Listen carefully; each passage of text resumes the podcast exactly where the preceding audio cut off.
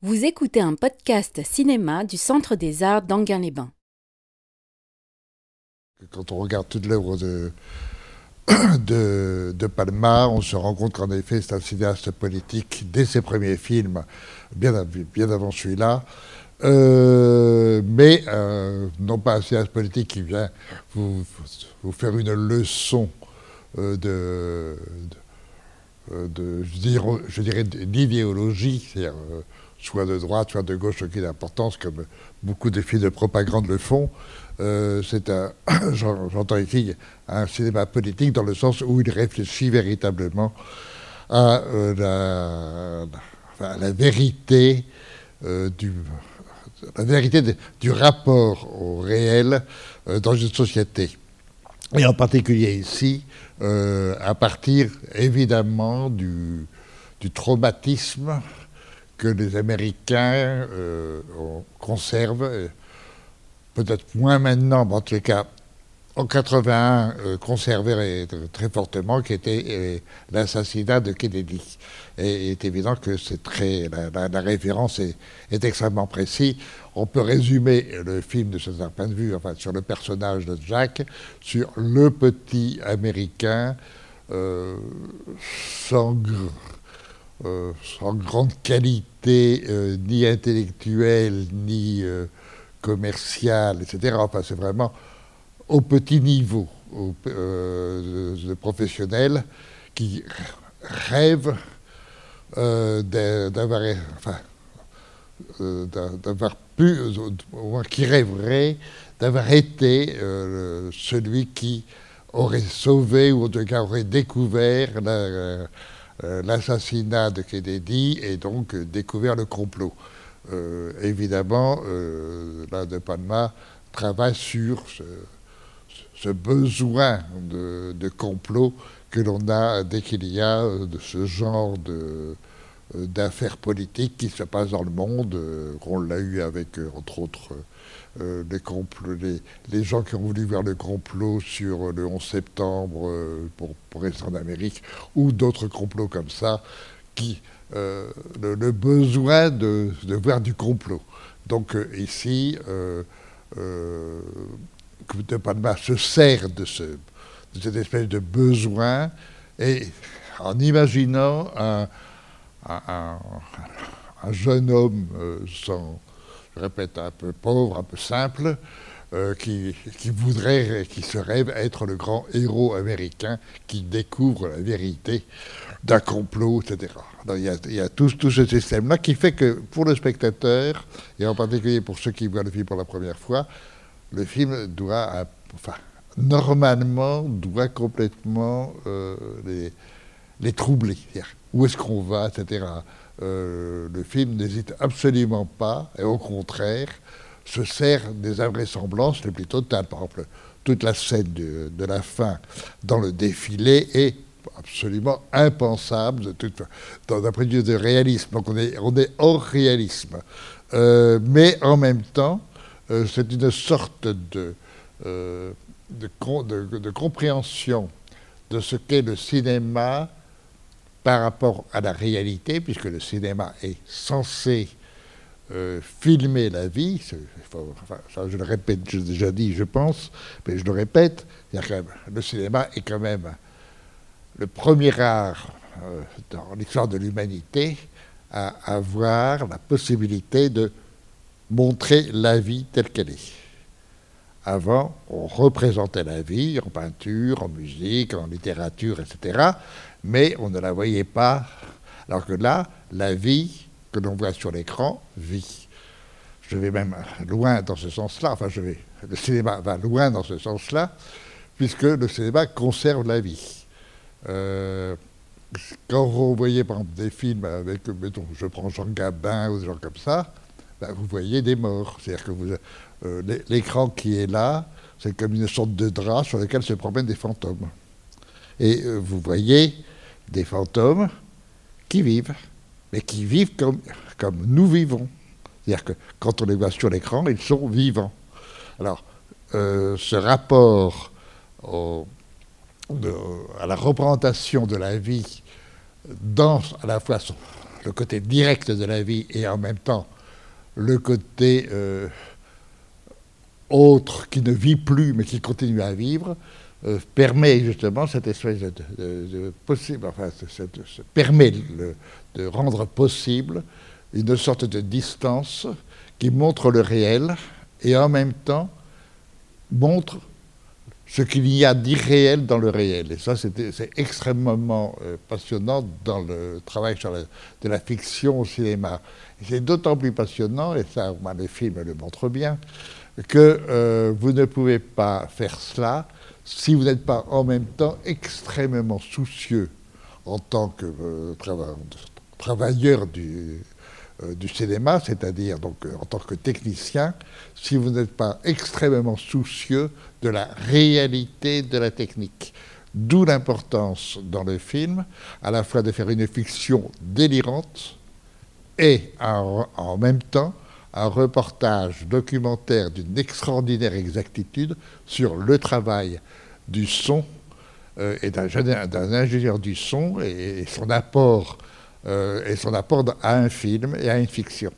Euh, et de ce point de vue, le film, justement, est une sorte de réflexion sur comment, à partir d'une technique très précise et très réelle, on peut, en filmant du réel, dénaturer, déréaliser ce que l'on voit et ce que l'on filme. Et évidemment, quand je parle du côté politique de, Palma, c'est euh, la monstration dans tout son cinéma, eh dans celui-là entre autres, euh, la, monstration à quel point, euh, et de plus en plus, le cinéma, par une technologie de plus en plus poussée, déréalise finalement ce qu'il montre. Nous sommes dans des images qui ne sont plus le rendu exact du réel, mais qui sont des images du réel et de plus en plus des images de l'image de l'image. On est dans un jeu, entre autres vous voyez très bien dans la publicité par exemple, comment, la publicité ne vous, ne, vous, produit que des images qui ne sont pas des images euh, réelles, mais bien des idées d'image. Et des idées d'image, donc des idées de réel. Alors, euh, c'est euh, le, côté passionnant euh, de, ce, de, ce, film, qui d'ailleurs n'est pas le premier, puisque très volontairement, ne serait-ce que dans le titre, il reprend euh, le, le, film d'Antonioni, de, Blow Up. Mais Blow Up, c'est fait sur la caméra. Donc l'image, le visuel. Blow Out, donc dehors, c'est fait sur le son qui est en effet dehors. Euh, donc, euh, euh, c'est une, réflexion par deux cinéastes qui vraiment explorent leur,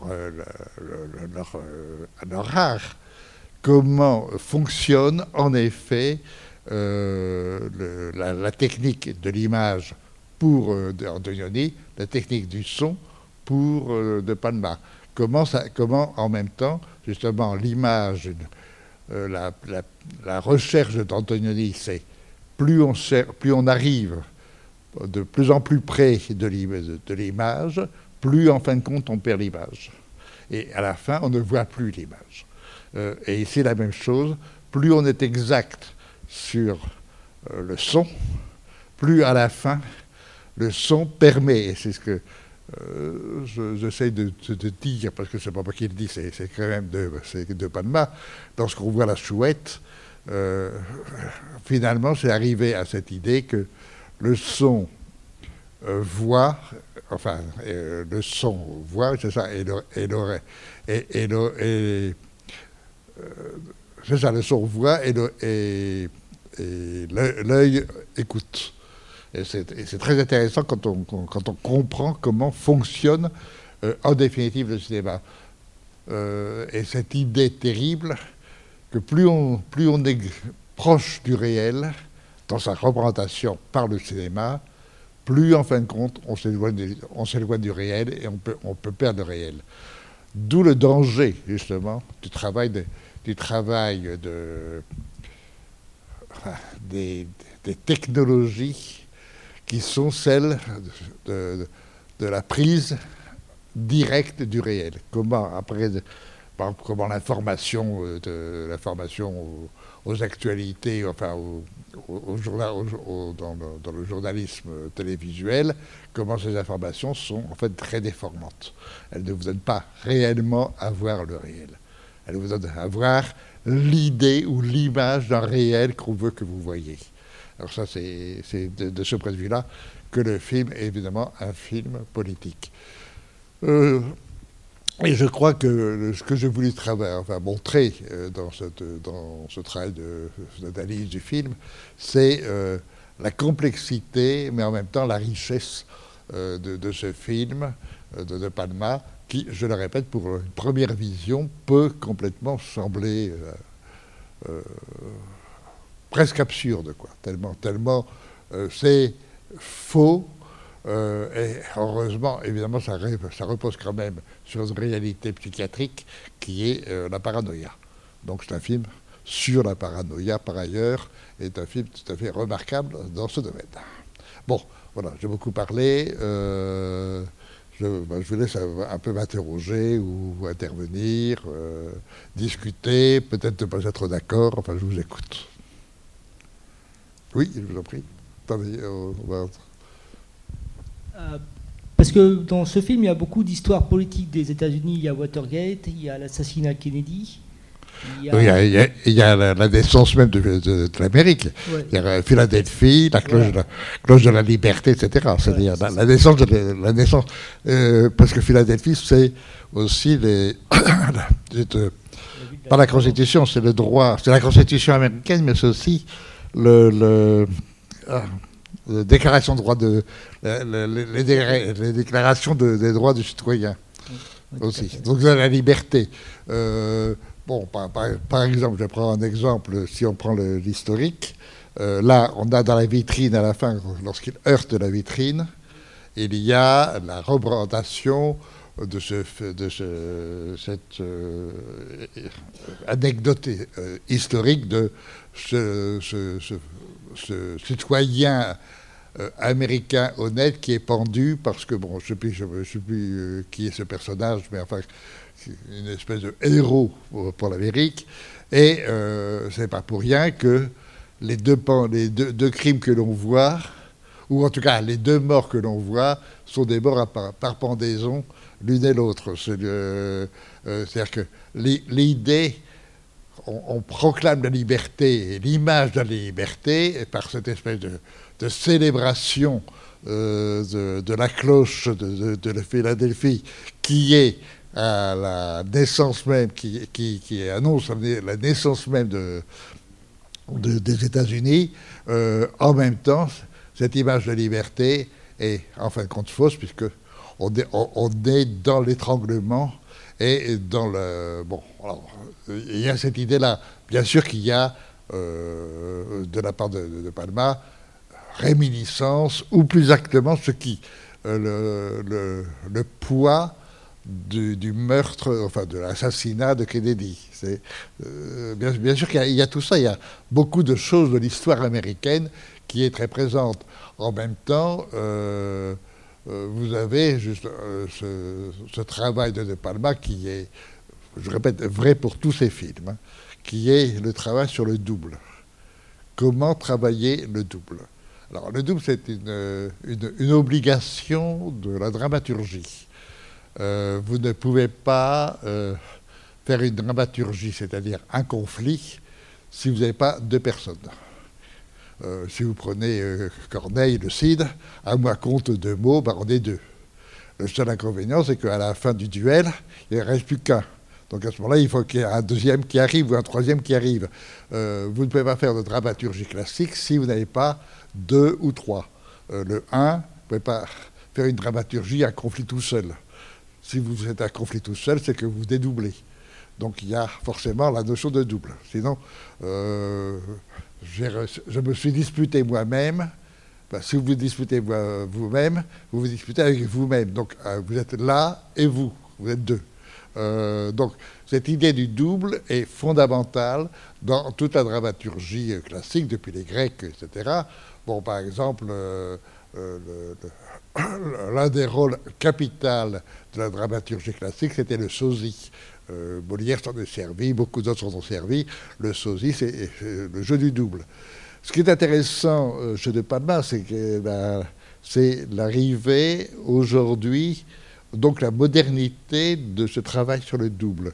Il ne s'agit plus du tout de faire le double qui fait avancer l'action, euh, donc qui, permet de, passer d'une chose à une autre chose à une autre chose, qui est un produit de la marche même de l'action.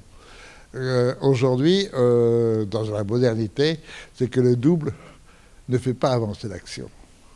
Le double, c'est soi-même, et on se heurte à soi-même, et ça ne sert à rien.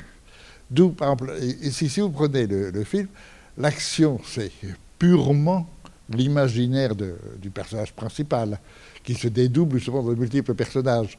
Mais il n'y a pas de, d'action qui fait monter et progresser les choses.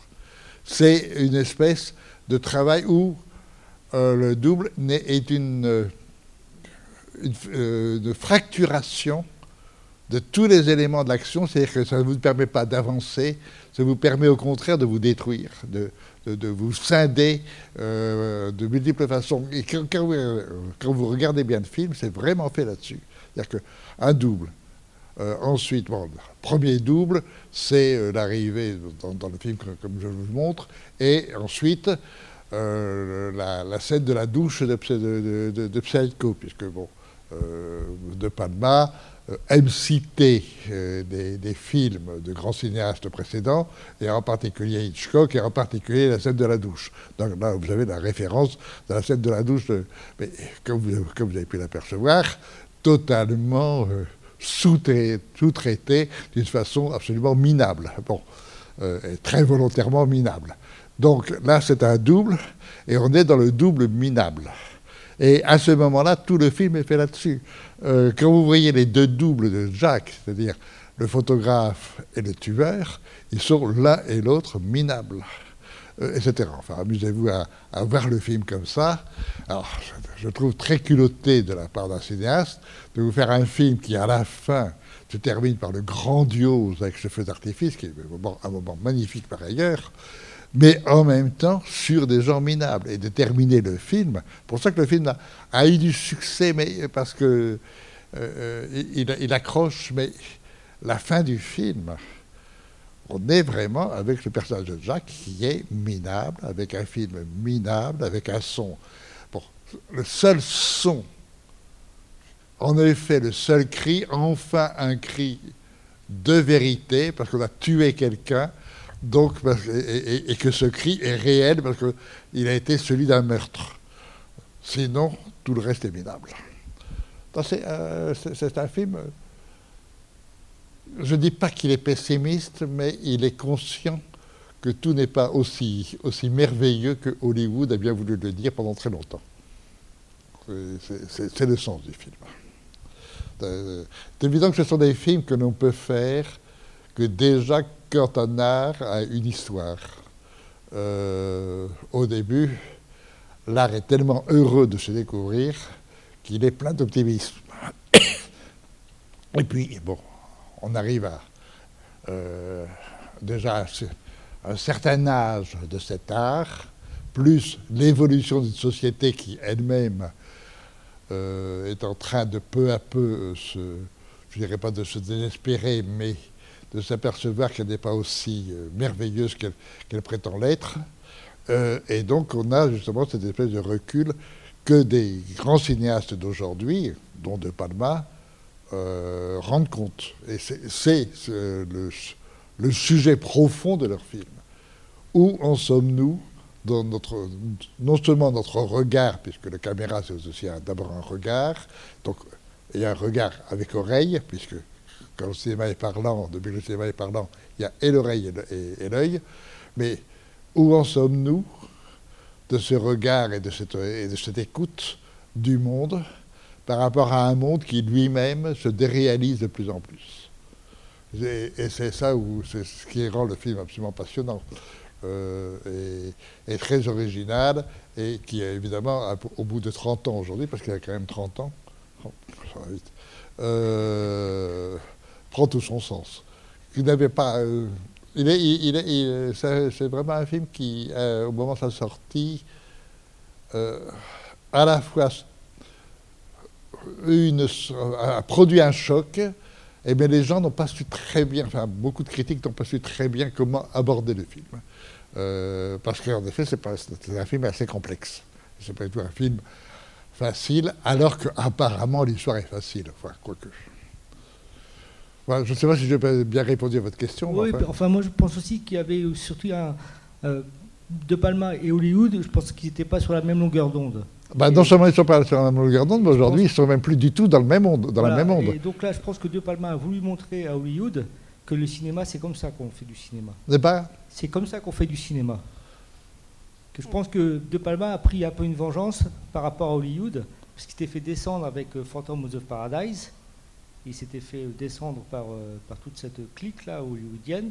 Et donc là, je pense qu'il refait un peu un une manière de faire, de dire, voilà, moi je fais du cinéma et c'est comme ça que je fais du cinéma. Et je pense qu'à Hollywood, euh, je veux dire qu'il n'a pas apprécié ce film parce que justement il montre un peu comment on faisait du cinéma dans les années 80. Non, euh, oui, non. C'est-à-dire que ce que, euh, ce que le système hollywoodien, bon, à l'époque, il a quand même il a accepté. Aujourd'hui, pour, pour, pour dire aujourd'hui, depuis 5 ans ou 6 ans, euh, De Palma ne peut plus tourner euh, à Hollywood. Euh, ces films sont produits par, les Français, sont tournés, par exemple, le dernier a été tourné en Allemagne, le l'avant-dernier a été tourné en France. il ne peut plus, comme, de Palma, comme Coppola d'ailleurs, les deux plus grands de cette époque-là, ne peuvent plus au fond travailler à Hollywood.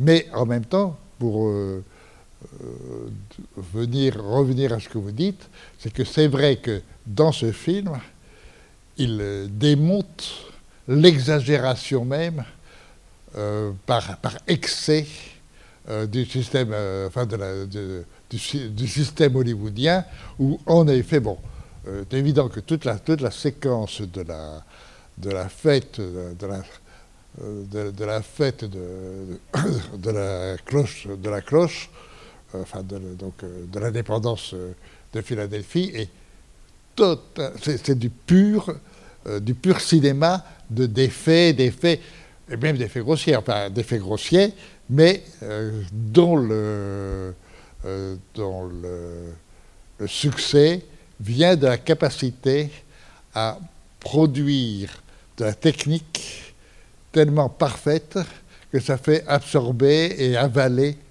euh, les invraisemblances absolues. Quoi. Euh, et ça, euh, toute la, fin du film est une démonstration terrible. et en même temps aussi une, sublimation. si vous reprenez, je dirais, la conception du, film sur le personnage de Jack, c'est évident que c'est un personnage qui, voudrait être aussi euh, le, grand cinéaste euh, d'Hollywood. Donc il, se, fabrique une fin de film euh, digne de l'Hollywood tel qu'il tel le pense, et tel qu'en effet Hollywood se donne à voir aux, esprits, aux esprits un peu simples et un peu faibles. Encore aujourd'hui d'ailleurs, dans, les blockbusters, on voit bien que Hollywood, c'est l'exagération totale, et en même temps, plus les effets sont, violents, sont forts, euh, ces effets-là écrasent tout, euh, rapport euh, à la réalité, donc à ce moment-là, peut broyer les, véritables réflexions pour de montrer que ce qui fait plaisir à voir, c'est tout. De, ce point de vue-là, oui, bien sûr qu'il y a la critique, mais elle est très présente chez De Palma, même, les films, bien avant qu'ils soient euh, lorsqu'il commence euh, son cinéma dans les années 70, euh, même 68, déjà il y avait cette conscience-là. quand on voit par exemple des films comme Emom, qui est de, 68, c'est très intéressant et là, le côté politique est quand même plus, plus, flagrant. on, peut lire le discours politique, ou du moins la critique politique. Alors qu'ici, il faut y réfléchir. C'est, je dis y réfléchir dans le sens de la réflexion, non pas celle du cerveau qui compte, mais celle même euh, technique de l'optique. Vous avez une réflexion du monde. Et dans ce sens-là, cette réflexion, évidemment, dédouble le monde. Euh, donc, euh, on, est, on est vraiment à l'intérieur même du système de, des systèmes de la technologie, donc de la machine. On est dans la machine. Ce n'est pas pour rien que, par le début du film, c'est vraiment ce qu'on peut faire de plus médiocre euh, dans un, certain cinéma. Et deuxième scène, deuxième séquence, c'est le travail. On fait le mixage. Et là, euh, troisième, je trouve, la, celle, puisque j'ai pris les quatre premières séquences, la séquence de l'enregistrement du son dans la nature est une séquence fabuleuse. Vraiment, une pure merveille. Et, en même, et il se permet de faire en sorte que le spectateur le plus ignare comprenne à peu près la technique. Pas, tout à fait, parce qu'il faut c'est tellement précis que euh, on n'est pas obligé de tout comprendre de ce qui se passe. Enfin, c'est évident que quand on a le micro comme ça, euh, euh, je, trouve très très beau cette idée de d'avoir fait de ce micro allongé comme ça, qui, qui est comme une baguette de chef d'orchestre, mais qui en même temps se dirige vers le, vers le public. Et c'est le public, ça c'est très Hitchcockien, il le reprend à Hitchcock, c'est le public qui fabrique le film sans, sans, vouloir savoir qu'il est en train de se donner du plaisir pour lui-même de façon extrêmement voyeuriste. Euh, euh, la, critique du voyeurisme est quand même, de ce point de vue-là, très, très, très présente et très violente dans le film. Pour ça aussi que le voyeuriste, c'est forcément l'autre, le double. On, se voit dans le double. Ou plus exactement, on oblige le double à, voir celui qui le voit. C'est très, c'est passionnant. Et ça, donne évidemment souvent cette, euh, dramaturgie d'aujourd'hui qui n'est plus celle de Racine, de Corneille, de Shakespeare, etc., ou même de, de. On a, quitté une dramaturgie qui était celle du théâtre ou de la littérature pour passer à cette, dramaturgie-là où on est dans la prise, enfin, dans la le questionnement de qu'est-ce que c'est que le réel que je prends, que je prends techniquement, c'est-à-dire par l'image et par le son. Qu'est-ce que c'est que ce réel Et qu'est-ce que j'en fais? Et qu'est-ce qu'il devient? Etc. Euh, ça, oui? Se double. C'est ça.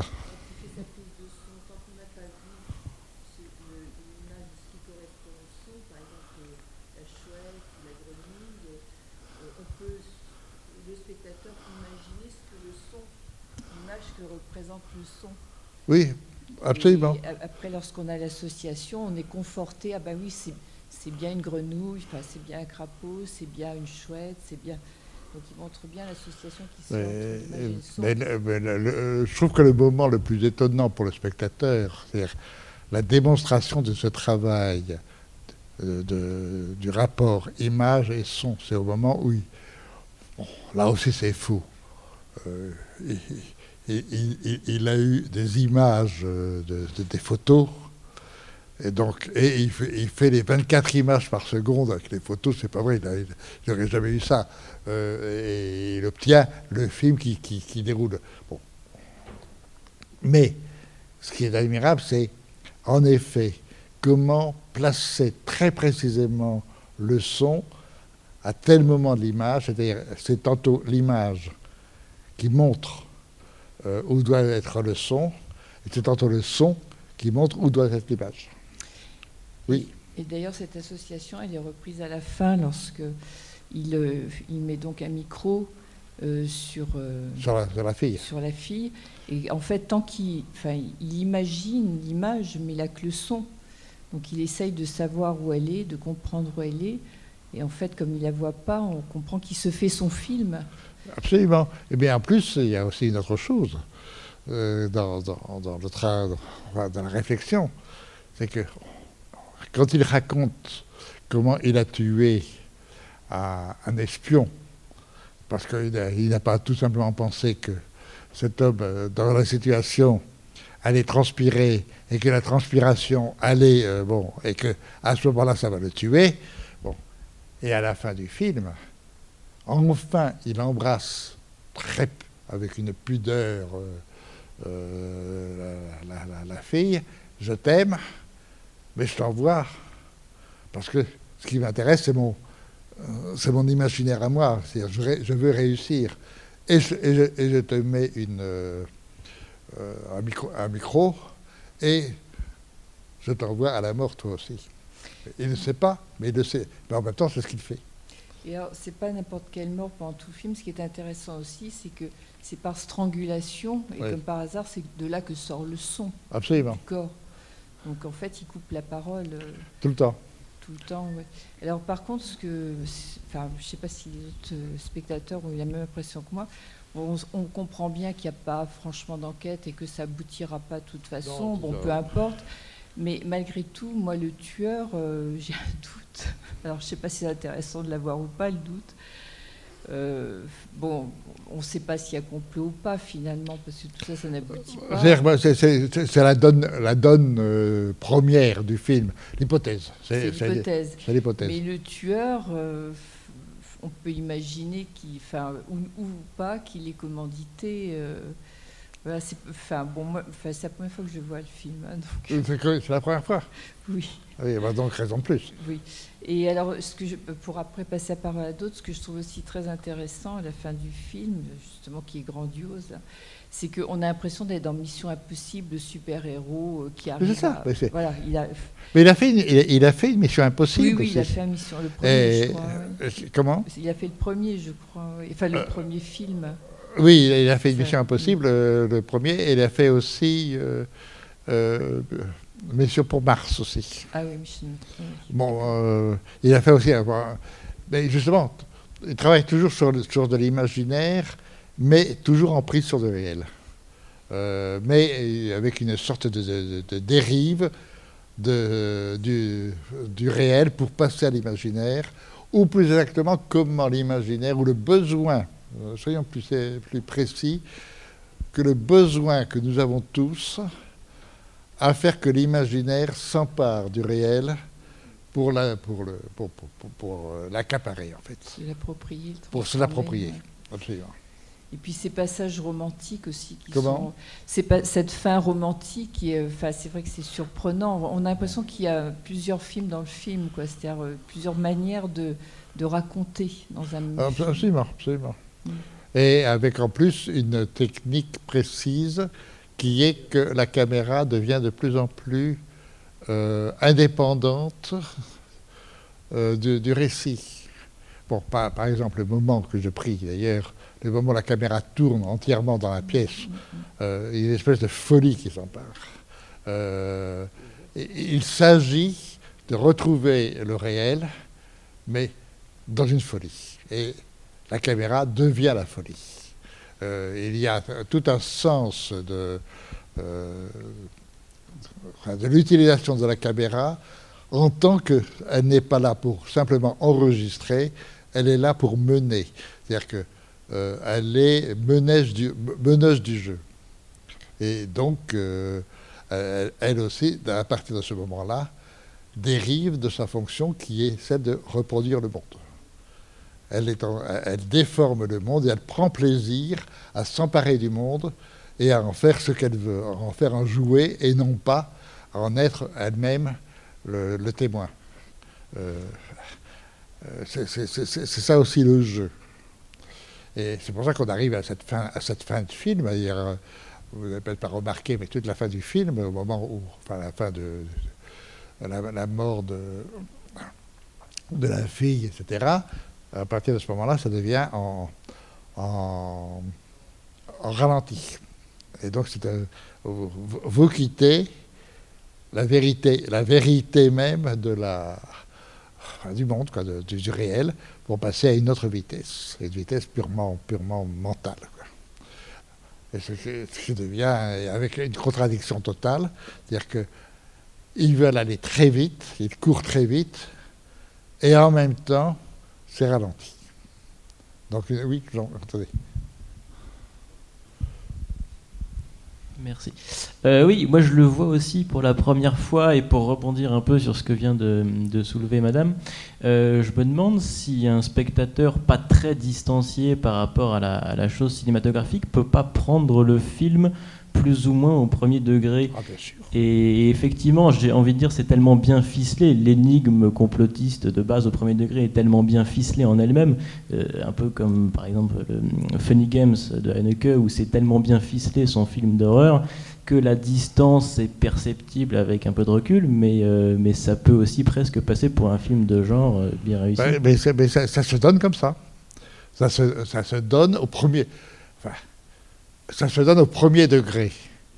Mais le côté archi-passionnant du film, c'est le deuxième et troisième degré. C'est-à-dire que, comment, euh, en effet, démultiplier la vision, ou les visions, ou non, disons la vision euh, du film, et ça devient très passionnant. Mais il n'empêche que le premier degré est parfaitement travaillé et euh, se donne d'abord à voir pour, le, spectateur lambda.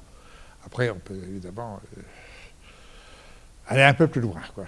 Parce qu'effectivement, effectivement, le, le, tueur a un, un, appel téléphonique dans la cabine téléphonique où on le voit a priori très clairement répondre à son commanditaire et les choses sont assez étayées de ce point de vue-là. Rationnellement, on n'est pas autant dans le flou que dans, que dans Blow Up. Euh, oui, c'est ça. Non, on est, non, non. C'est-à-dire que euh, vous, vous, avez euh, le travail de démultiplication ou de dédoublement. Et, donc vous avez le tueur qui est une des possibilités euh, du complot. Et donc, lui maintenant a pris sa place et il déroule la version complot. Donc il, est là en tant que tel. Et ce n'est pas pour rien que euh, de Palma le met dans une cabine téléphonique, comme on voit, euh, comme je l'ai montré à un moment, le personnage de Jacques en effet dédoublé dans une cabine téléphonique, et ensuite on voit le personnage du tueur dans une cabine téléphonique, etc. parce que il faut passer à l'autre version. Vous avez une première version, et puis un dédoublement, une autre version possible, la, la, version photographe par exemple, ou la version tueur. La version photographe, elle est, elle est vue rare vulgarité. C'est vraiment le, petit euh, loser qui va chercher trois sous, euh, est prêt à tout pour, gagner trois sous. Même si 3 000 et 6 000 dollars, aucune importance, mais euh, prêt à tout. C'est enfin, la façon, là aussi, de, de, faire uriner le, ce, personnage est photographe devant la fille, et, à la fin, qu'il veuille se faire amour avec elle, il y a volonté que le spectateur, quand même, éprouve une, idée de certaine répugnance. Bon, c'est fait pour. Et en revanche, le personnage du tueur, c'est quand même un personnage bizarre, là aussi peu, euh, on, ne le situe pas bien, mais on sent que c'est un personnage un peu, sadique, euh, un personnage qui en même temps euh, est très à l'aise dans le, meurtre et qu'il faut qu'il fabrique très bien son système.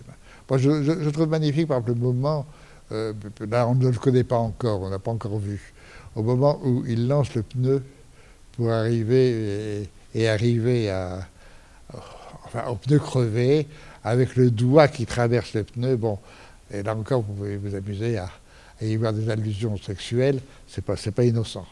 Pas. il faut, il faut que le, pneu soit crevé pour que, etc. Vous amusez-vous aussi à, avoir le, le, film sous cet aspect-là, ce qui le rend aussi euh, intrigant et euh, captivant pour le, pour le spectateur lambda, qui ne comprend pas et qui quand même comprend.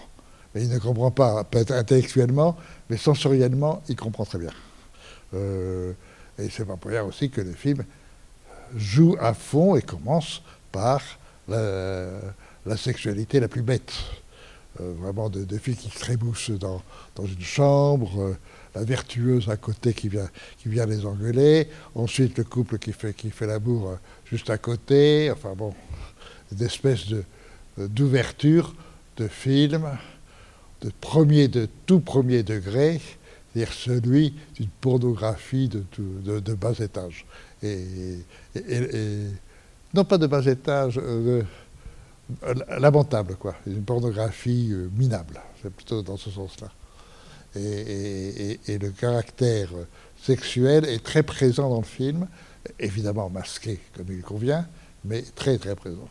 Et à, la fin, quand, vous voyez la, course dans la, dans la, dans, dans le carnaval, enfin dans, dans la fête, c'est une course un peu folle. On est, on est plus en délire. Ce qui est, intéressant d'ailleurs, c'est euh, enfin, l'histoire du marin est quand même très précise. Le, double quand même de Jacques, c'est quand même euh, l'éjaculateur précoce. C'est un personnage qui, a une impuissance, mais qui a un désir, mais euh, ce désir s'épuise immédiatement. Il, ne peut pas le mener à bout. Et à, la fin, il y aura le triomphe de l'amour sublimé dans un feu d'artifice magnifique, mais immédiatement après, le plan minable, triste, une tristesse totale, en plein hiver, de lui tout seul, et à la fin, euh, encore plus minable, avec le cri qui lui reste, et il n'aura rien eu. Euh, sur, euh, là encore, le côté hollywoodien du film d'amour, c'est assez méchant. comme, comme histoire d'amour, elle est un peu triste. Bon, bah, je, suis quand même content. Dire, je ne vais pas poser la question. Quels sont ceux qui voyaient le film, qui, avaient vu le film pour la première fois? Ah, parce qu'il y avait beaucoup de monde en fin de compte. Bon, bah, c'est bien alors. Ben, voilà, je pense que euh, ceci étant dit, si vous, euh, voulez revoir le film, vous pouvez. Euh, il y, a les DVD qui existent et qui, permettent de revoir le film, ça fait du bien. De, un film comme ça, ça, se revoit. une première vision, c'est très bien, mais une deuxième vision, c'est encore mieux. Il y, a de quoi voir. ça, au moins, de quoi voir et entendre. Voilà. Ben, écoutez, merci beaucoup.